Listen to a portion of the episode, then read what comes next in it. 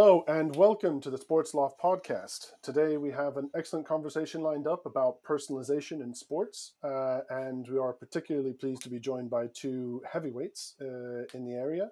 Uh, first of all, I'd like to welcome uh, Alexandra Willis, the head of communications, content, and digital at Wimbledon. Alexandra, welcome to the Sports Loft podcast. Thank you so much for having me. Excellent. And uh, I'd also like to introduce Nick Pinks, the founder and CEO of Covatic, a Sports Loft member. Uh, Nick, welcome to the Sports Loft podcast. Thank you so much. It's a pleasure to be here.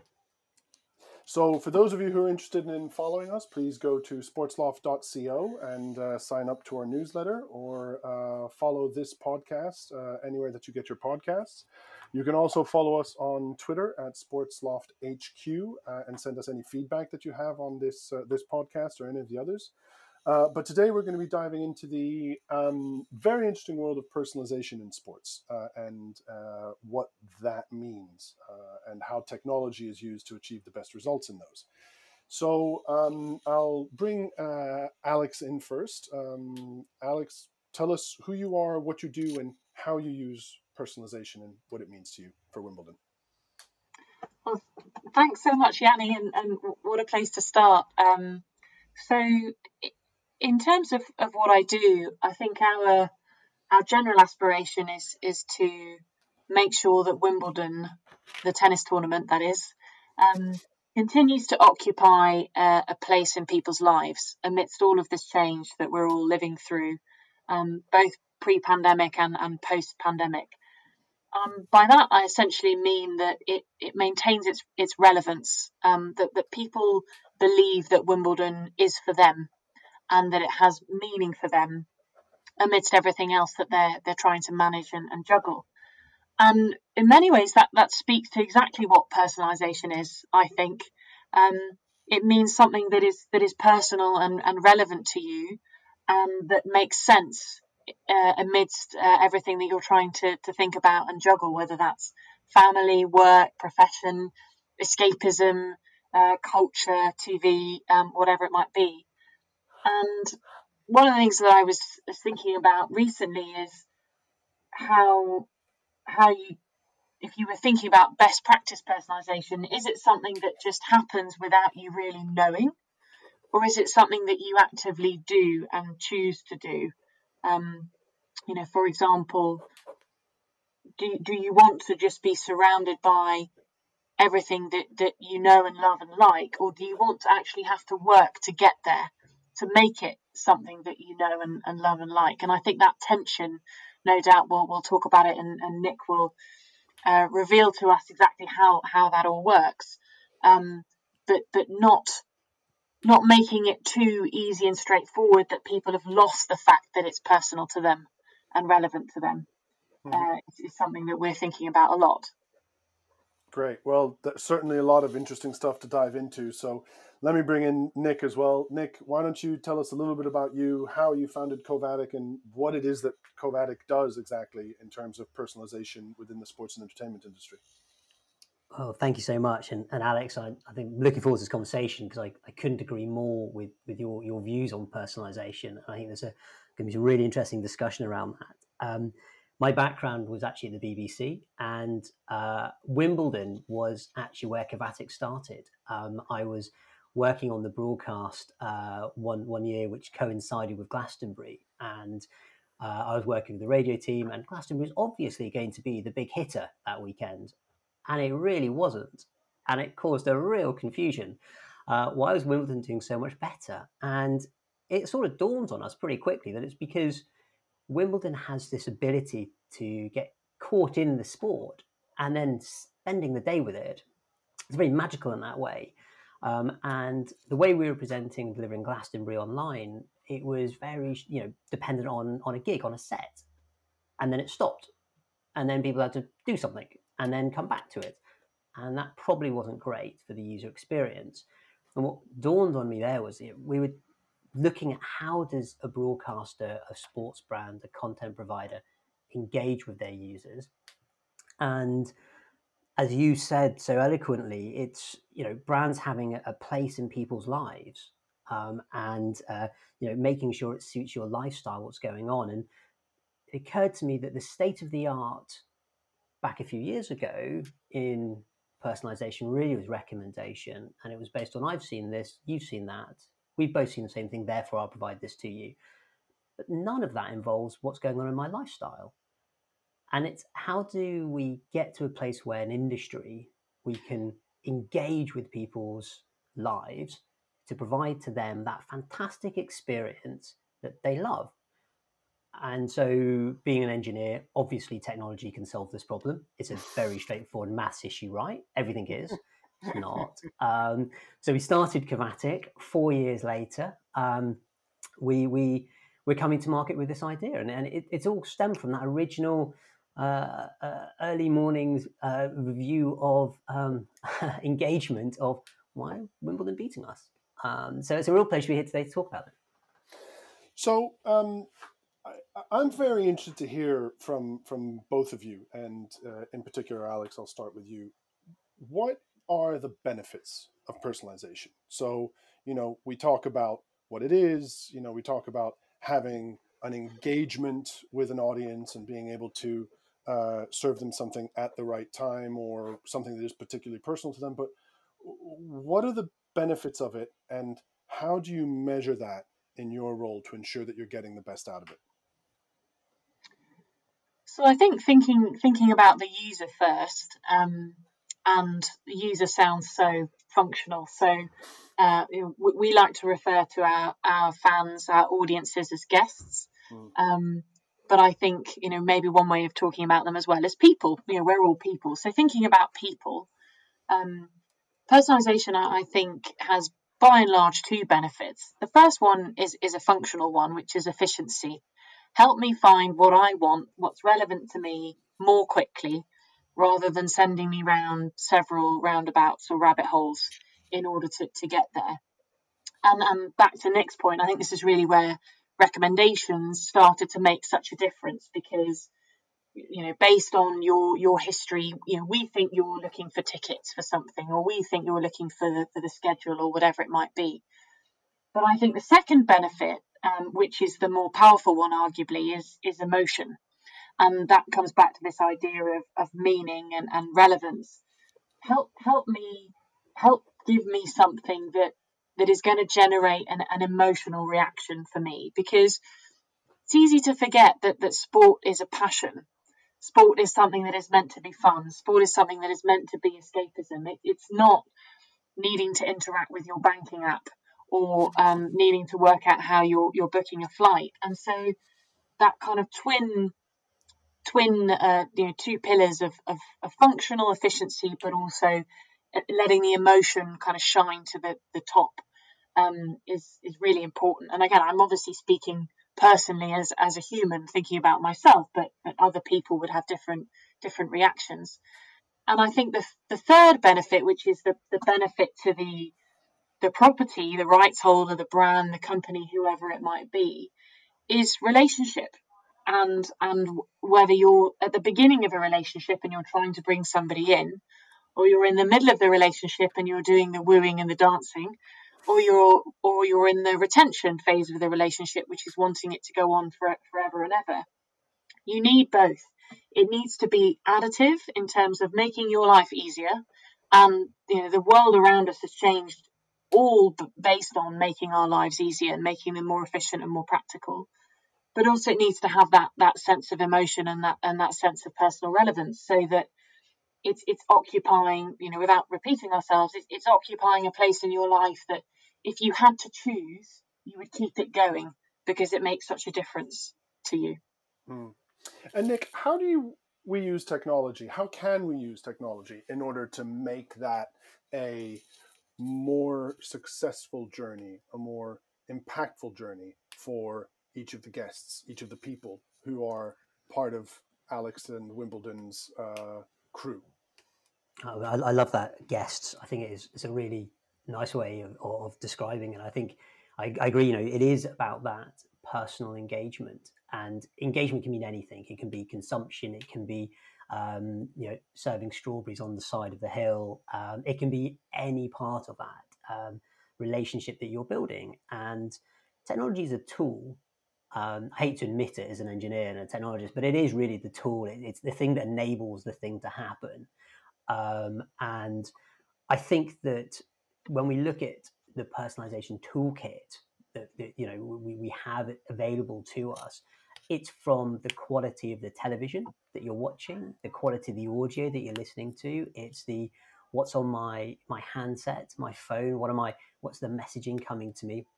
And it, it is all to do in the first piece. I think around what Alex was saying around efficiency and ease. Whoever I am, I want it to be easy for me. That might be I like listening to it on the radio. That might be I um, only consume by by reading text on on a sports game depends who I am and what I'm doing. So I think the first thing about technology is that it's the availability of of that experience um, ubiquitous. It's got to be available and accessible for all.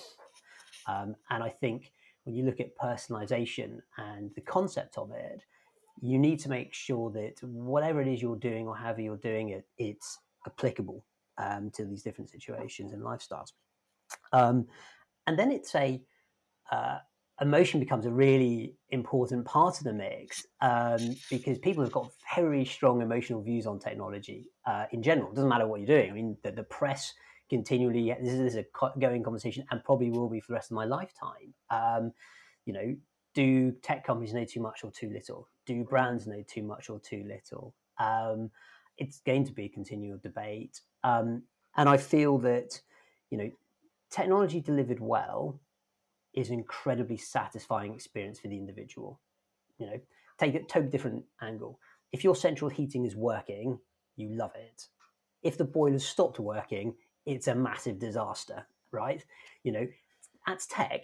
Um, grants only the personalization, but it is it's absolutely the same piece. And I feel that, you know, it comes almost to that earlier point that Alex was talking about, you know, serendipity, that serendipitous experience of, oh, I just learned something really nice there. That was a great experience for me. Hmm which is kind of that golden age of broadcasting where the commissioners and the commentators would take you on a journey and you would go with it. So, Gosh, I've learned something that's really exciting and new, and I'm, I'm loving it. Um, to the okay, I want to watch Wimbledon. I've got 700 different options of now getting to it.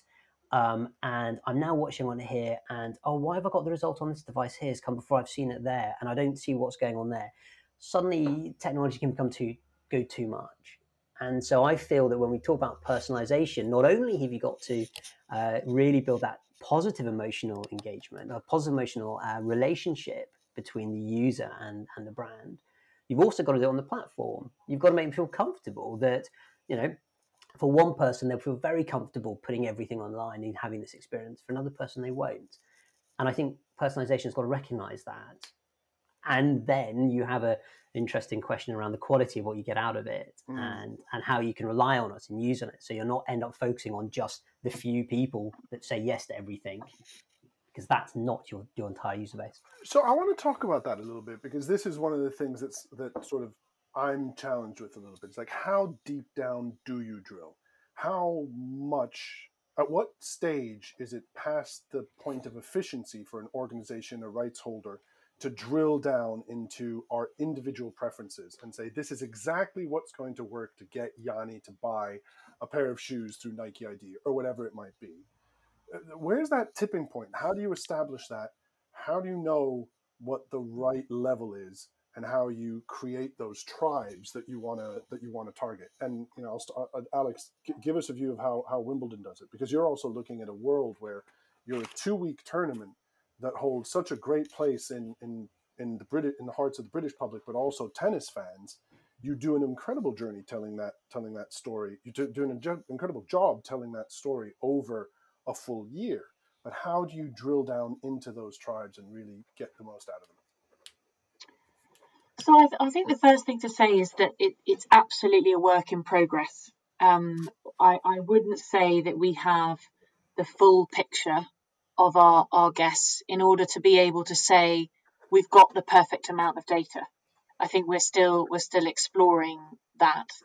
Um, but one of the things that we are very conscious of is is making sure that we don't change one of our strengths into a weakness by learning too much about any one particular type of guest or type of fan.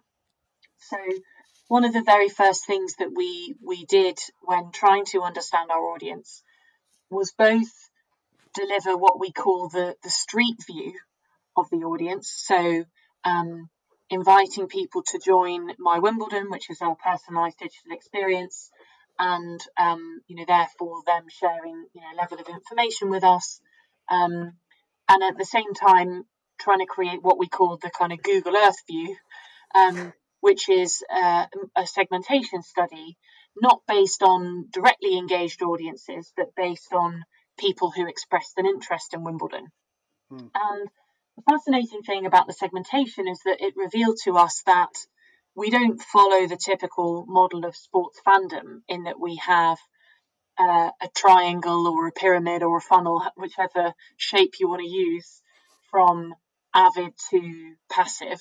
Um, we actually have seven different segments based on a, a motivation for being interested in Wimbledon that are more or less equal to each other in terms of the level of passion.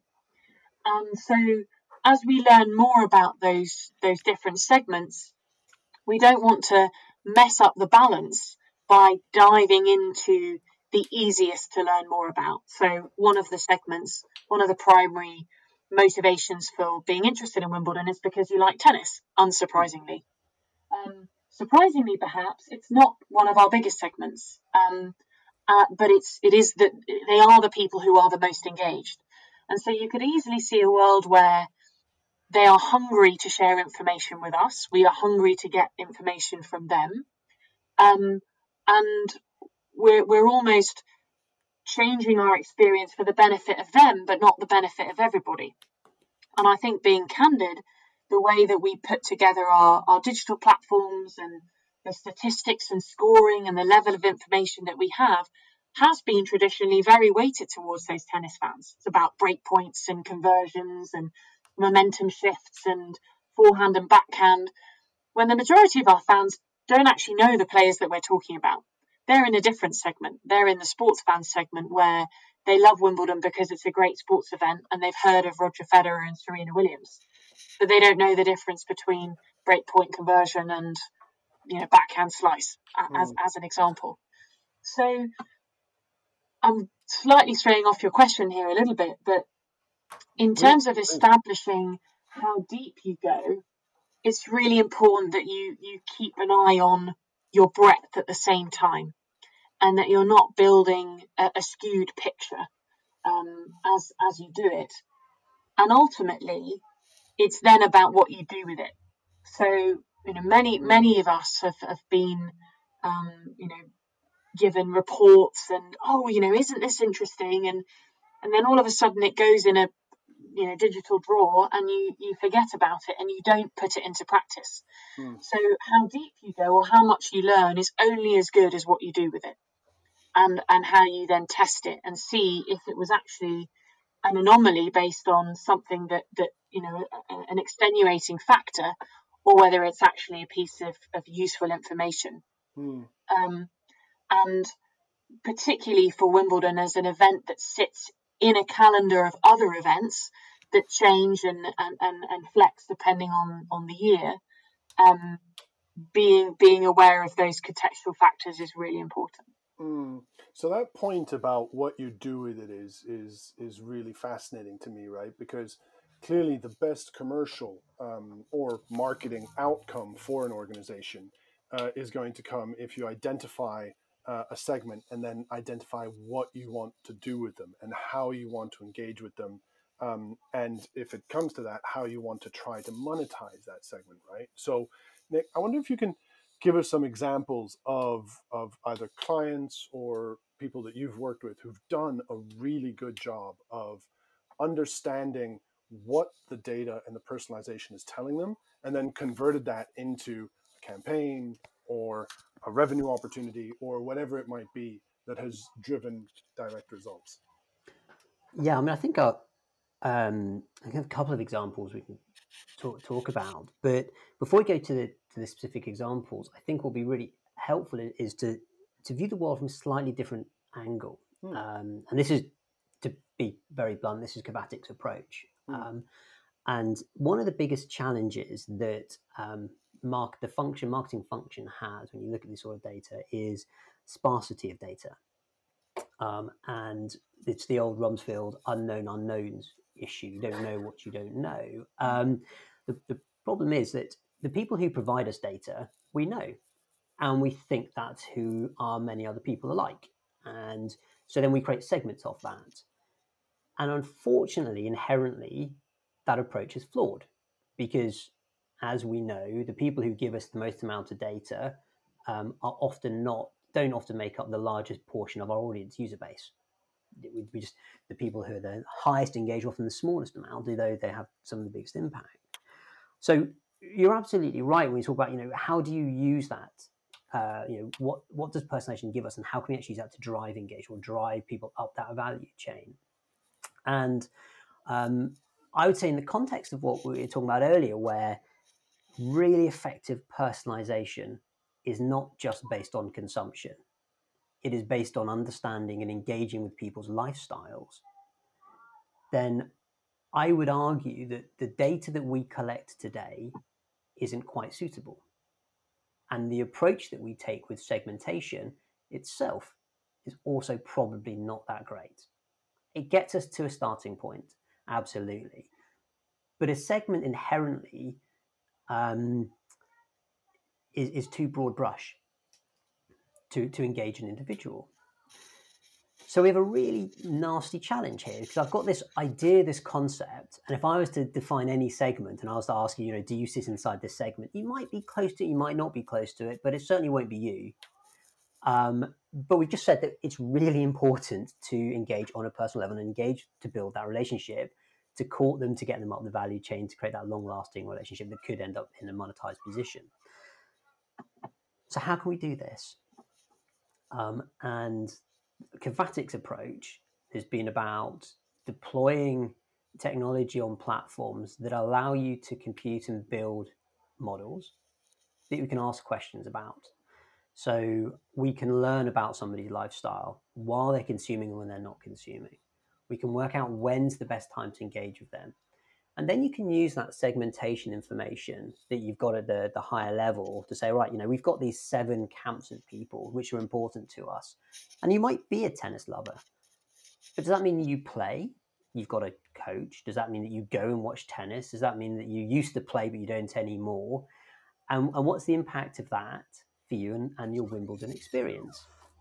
Um, and you can only answer that on an individual basis. Okay, so great. I now need to collect a vast amount of data. I've got to process this on an individual basis. I've got to try and build strategies on an individual basis. That's starting to feel like quite hard work as well, um, and probably not not scalable. So you've got to really use tech in a distributed way. And, and obviously, people will say, well, AI is the way to do it. And I would argue that a flavor of AI can help. It's certainly not the answer. It's not the silver bullet that you just pop this thing and it sorts it out but you can use your segmentation information to build your strategy, your engagement rules, and then you have to use that approach on an individual basis. So when I talk about examples of things that are going really well or clients who are looking at this, we've got a radio client at the moment has done a fantastic amount of work over the last year, like Alex and Wimbledon, to understand their segments, who's important and who's not important, what defines a really active user. Not just so that they can take that and say job done, but they so they can t- take that information and go right. I'm starting to understand what my map looks like. Now I need to actually understand what the cities and the street view is. If you're going to carry that analogy on, and I, I think that um, for us, the clients that are going down that road and are joining the direct to consumer discussion, who are going, well, I used to rely on big broadcasters to do this for me, and you know they would buy my product, and that was great because I got a lot of money they bought my product and it was their problem to get in front of the audiences and monetize this. And um, now I'm taking that on board because I think I can do a better job. The world's moved on and we can engage with our, our it's more important for us to get that relationship. It's, it's the people who are going down that journey right now who are saying, well, how do I learn who my users are? And um, I think there are a few few clients now that are starting to do this and, and starting to understand it. And, and I, I just finish off by saying that it's to Alex's point, it's not just about a great. I've got a report that says I know this. Mm. Um, you have to then have the tools in your arsenal to drive an action on a momentary basis, because otherwise you're not going to get that impact, and you're not going to see the bump in the numbers that you need to, and to build those relationships. Because as we know, we're a very social, uh, um, you know, social group, uh, or, or, or um, you know, we we we, we bat ideas off. We like to engage with people. We rely on those sorts of um, you know, social engagements. That's why last this last year has been very difficult for society in many ways. It's important that brands support that and continue that dialogue and discussion. And I'm afraid it has to go beyond a monthly email saying, "Hi, this is what I've done last month." It, has got to be an active relationship on on base, person by person basis. Hmm. I, and so, Alex, can you give us some examples of what you guys have done in order to to achieve that? I know that you've got a great um, partnership, tech partnership with IBM, who provide a lot of stats, but also go way beyond that. Um, it'd be great to get a flavor of how you approach it and some successes from the Wimbledon perspective on personalization and engagement. I can try. Uh, so I think I think what we've done to date has very much been to Nick's point, laying some foundations and, and sort of working out what we what we do know and what we don't know, but also fundamentally working out what you can either interpret it as what problem we're trying to solve or what value we're trying to add. Mm. So, and, and, and what I'm about to say is, is very much in development rather than something that we've proven, um, but it's something that, that we're hoping to begin proving for 2021 and, and, and, and then beyond. Exciting. So the, the challenge that, that tennis has, um, uh, I sort of touched on it already, is, is an understanding of who to follow. That varies tremendously depending on how engaged you are in, in the sport.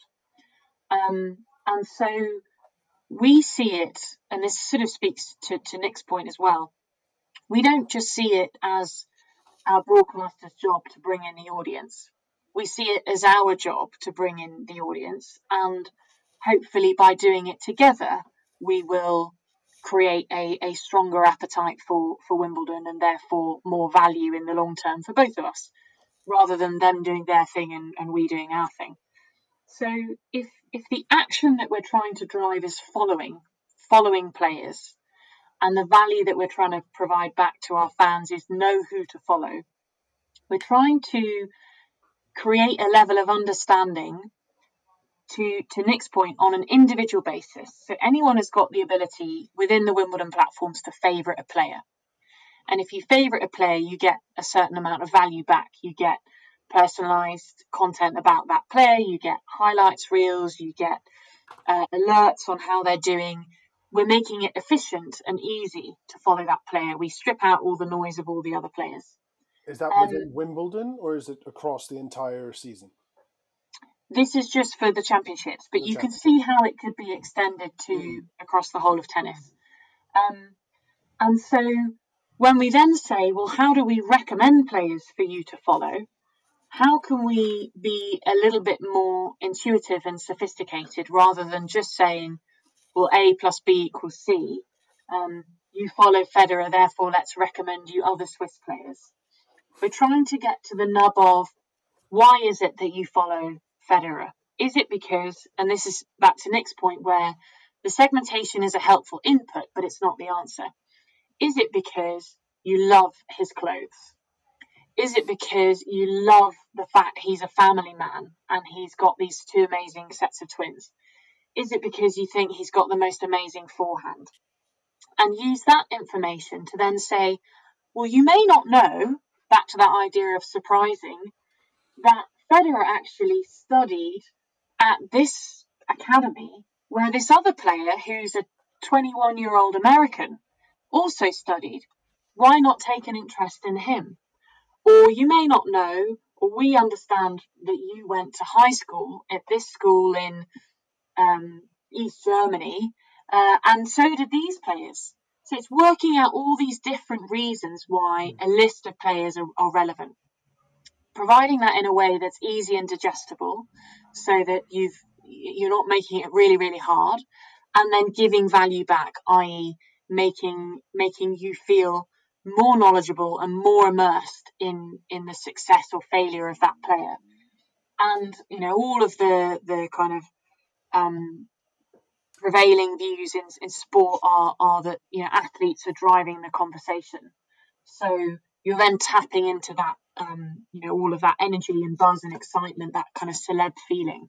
So if if we if we can get this right and and connect with people on an individual level about the players that they're interested in to help them work out other players that they know they're interested in we're helping make more players famous mm-hmm. we're helping create more personal connections with the sport and hopefully we're then driving following fandom audience and value that's a that's a really interesting um, approach, and it's one that kind of goes to the heart of the tension, but also potential benefit between a rights holder and, let's say, the performer. Right. So, how does the Premier League interact with the clubs, and how do they then interact with the athletes themselves, the footballers? How does Wimbledon interact with the ATP and the uh, players themselves? Where where is that value? um, lie and how can you benefit because as fans we tend to follow the human right it's it's it's where the passions lie but then you can create a brand out of that wimbledon being a perfect example strawberries and cream murray murray mound or henman hill all of all of the history of it right um, so uh, i'd like to spend just a little bit of time unpicking that and talking about how can you build value as uh, as as, a, as an ecosystem, um, and where that has been done uh, particularly well. You know, Nick, you were talking about um, Glastonbury. Glastonbury is the same thing. Glastonbury is an icon in the festival world, but you still watch Glastonbury for the performances and the artists, right? So, how how can that be wrapped up in the in, in the best way, Nick? Um, I think it's yeah. I mean, you're, you're absolutely right. You know, people don't people watch or engage with this this, this content and these stories because they love the story um, and they love the um, the excitement of what's happening on the pitch or on the stage um, or on the court. It's not um, yeah, it, it's not because it's not often because it's the only thing on BBC at that time. That's not the driving bit. Sometimes, sometimes it is, but nine times out of ten, it's not. Um, and uh, you're absolutely right. And it, again, it keep, for me, it keeps talking back to that original point about what is personalization. Because it's about making that story relevant for that individual, that fan, that uh, guest, that user at that moment in time. And the other thing I would add to this um, is obviously the physical context of that person when they're engaging. So I might love tennis, but if I'm at work, unfortunately, in my hierarchy, that takes priority. And I do think there is also to go into it where am I at that moment in my lifetime, in my lifestyle, in my day. You know, it might be fantastic that this is going on. You know, we're working with, with a golf brand um, uh, who have similar, uh, you know, tournament based um, golf. Um, happens all around the world. It's very easy to think of sport taking place at a time that's convenient for me. Um, obviously, living in England, uh, when Wimbledon's on, it suits me that you know it's over the weekend, the weekend at the right time of day. That's not the case if you're outside of the UK. And golf is a really good example where it takes place over the weekend, um, often in the US. And if you're an Asian fan of it, which is obviously a vast, vast number of them, the time zones don't work at all. Mm. So you're playing to catch up. And if you're playing catch up, then you're playing catch up alongside the rest of your day. So having identified that favorite player and created that strong relationship, goes back to that earlier point of making sure that they know it's available for them, know it's a go-to place, and I can present it to you in an accessible format. So if I'm cycling to work, audio is a great format for me. If that's my moment that I can engage with it. So identifying that on an individual basis, just having that clip ready is again a really, really good attribute, but it's again part of the story, not all of it. Mm. And are we risking getting to a point where uh, you know, you talked about it. Big tech companies know so much about us. You know, everybody else mm-hmm. is starting to, to learn more about us. Um, what do rights holders need to be bearing in mind when they do personalization, when they dive into this deep, deep of detail? um, in order not to experience a backlash um, and and not to experience people going, do you know what? I'm out. You know, people jumping from WhatsApp yeah. to Signal for no apparent reason, at least in the EU. But mm. you know, people are doing it because there's this kickback against data and personalization and, and, and people knowing too much. So, Alex, is this something that you guys have struggled with, and and how are you adjusting for that? Um, I think it's a really, really good point, and something that um, you know, data is the future and all that. Organisations have to be um, aware about and thinking about every single day, and how you how you embrace it says a lot about who you are as an organisation um, and, and and and about your values. So it, it has always been our approach, and and will continue to be that the reason for doing this is for the guest. It's not for us. There, there is a, a, a byproduct for us, which is, you know, strong, healthy relationships with our guests. You know, like like any um, consumer entity. But, but the reason for learning more about them is for their benefit. And to date, uh, in in the way that we've engaged with our, our guests and and we've been doing it slowly, um, has been trying to make sure that that everything is presented with a benefit. So when we when we set up my Wimbledon, it was about um, giving people you know first access to information from us. Quite old fashioned, admittedly. Um, the, the the next benefit was um, moving the application for ticketing, which had been um, a paper process, moving that online, and therefore the benefit is you are getting access to that, um, access to Wi-Fi, access to other things, and and this whole content experience. You know, give, give me the content that that is relevant to me and help me discover new content. Again, that that is a, a benefit. Um, so it's almost like that's the core message that you repeat to yourself every single day, and it's it's the thing that you sense check against um, any any plans or ideas. And we're lucky because we do have such a strong identity and and and you know sense of brand purpose, um, which not every organisation is, is is blessed with. Um, but but it's something to be, as you say, constantly aware of. And one of the ways is, is to make sure that it's a two way conversation and that you're continually getting getting that feedback. Hmm. And I suppose, Nick, to a certain degree, it's also about the kinds of things that you've been talking about, which is, uh, you know, making sure that it's relevant, making sure that it's a two way conversation, but also that it's not intrusive, and hmm. that it is at the at, at the at the right moment, in the right way, on the right platform um, and that people don't feel that they're being targeted unnecessarily. Absolutely, I think you know Alex has completely hit it on the head. It's about brand values. It, it's about that relationship with your um, audience member, your fan, your um, your guest, and it's about putting their um, their you know position first and foremost. Um, and I think the technology um, needs to be designed in a way that does that. And I would argue, I have argued, and I continue to argue that the current approach is not acceptable. That it is a, you know, it is designed not in the user's best interest, but it's in the industry's best interest, and hence you see the backlash. And you know, the WhatsApp example you give is a great, great example of, yeah, it was a total misunderstanding in Europe.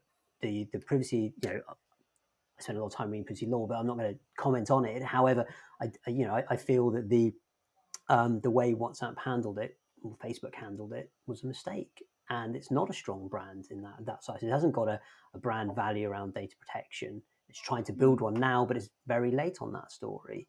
Um, and I think the the open dialogue nature is essential.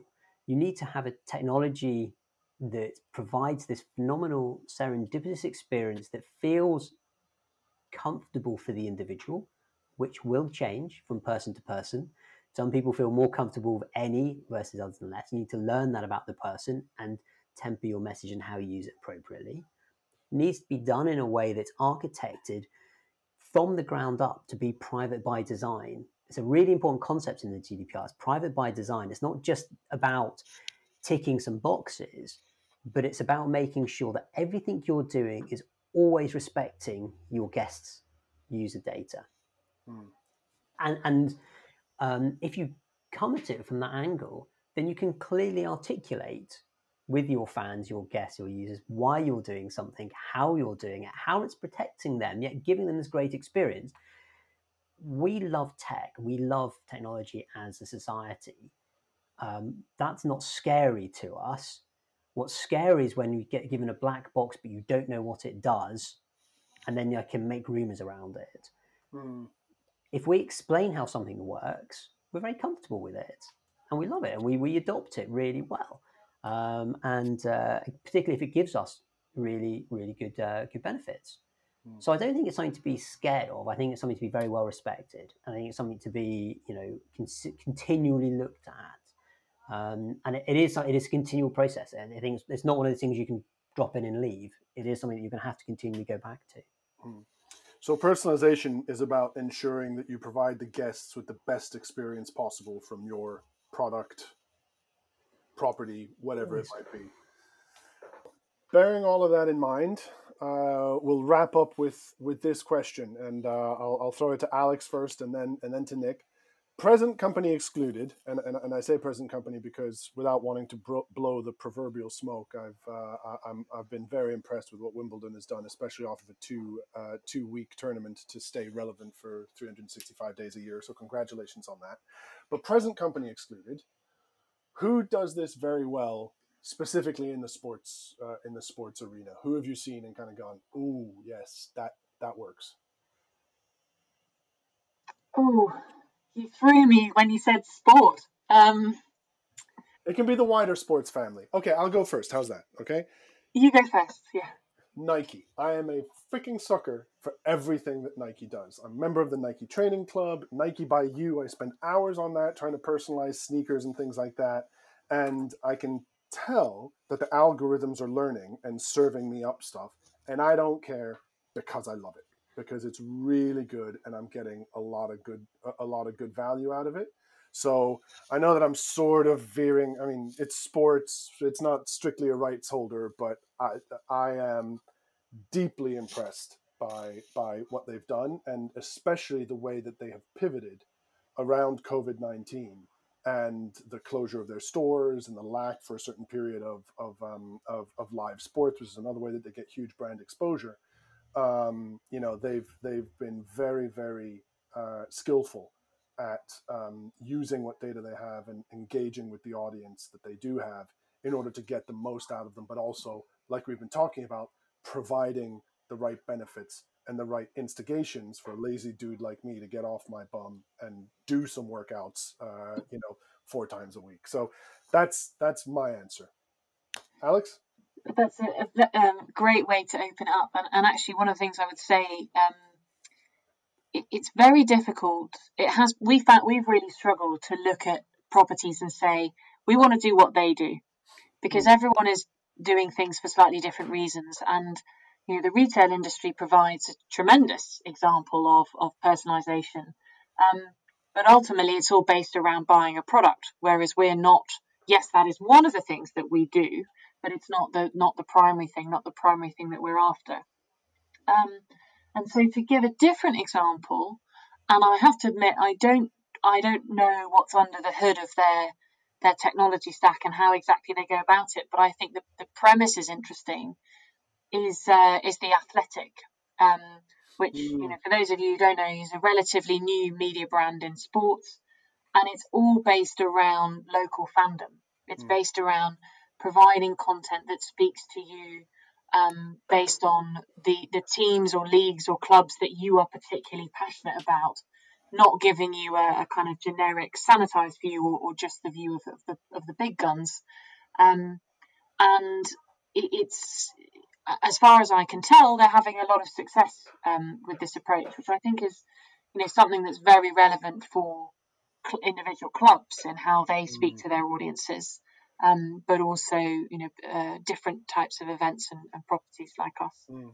And the interesting example with them also is about the focus on different kind of content. It's it's it's not just about the news. It's about longer form. It's about things that actually engage with with somebody who wants to dive deeper, and therefore that that personalization is actually really important in order for that content to find the right home, uh, which is uh, uh which is a, a, good challenge.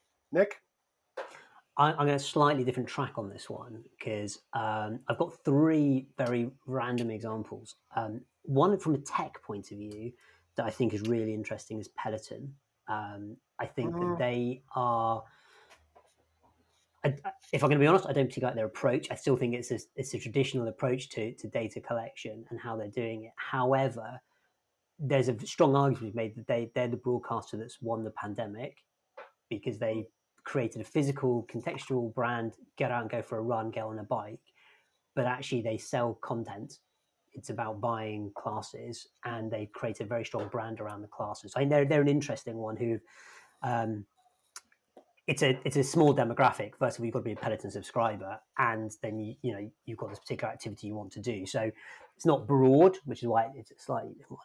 A really narrow example I've come across since Christmas that um, is such a traditional uh, Radio Clyde up in Glasgow um, there's a program that they've got um, for football commentary um, on a Monday night that is just doing fantastically well. And it's a, it's a, manual way of doing it, but they've got a strong, strong digital footprint. They are using the platforms really well, and we can see it in the stats. And it's a small, old school way of doing it, but they're doing well. Um, I think that's an interesting one. People what's, in Glasgow are loving it. What's the program called? I can't remember. The, it's Dan somebody the DJ. It's just at six o'clock on a Monday night, um, okay. and it's just. Um, I mean, you've never heard of me, but uh, it's an interesting one. The data shows it, it's it's doing doing well, um, and I think I've got to give a small shout out to to my my old uh, my old Lord and Master at the BBC, where they are working so hard and investing so much money in trying to create the future personalization in the right approach that you've got to feel there's some interesting stuff coming out of there soon. Um, I know that what we're doing does align with number of the stuff they've published and where, and where they are, but I do think that um, there will be some interesting stuff coming out soon. Um, but it's so young. This is such an infant uh, of, of a concept um, for the industry that is evolving at such a rate of knots that I think if you ask me the same question in six months' time, I, I hope to be able to give you five or six other really good examples of where people have got to with it.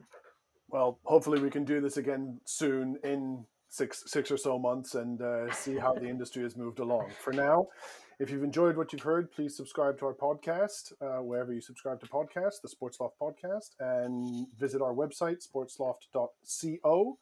Uh, and subscribe to our newsletter for more information and insights from where tech meets uh, sports and entertainment. All that remains for me to do is to thank our two guests. Alexandra Willis, thank you very much. Thank you so much. Nick Pinks, thank you very much for joining us. Thank you so much. It was a real pleasure. And look forward to uh, look forward to hearing from all of you in uh, the next Sports Loft podcast. Thanks and bye.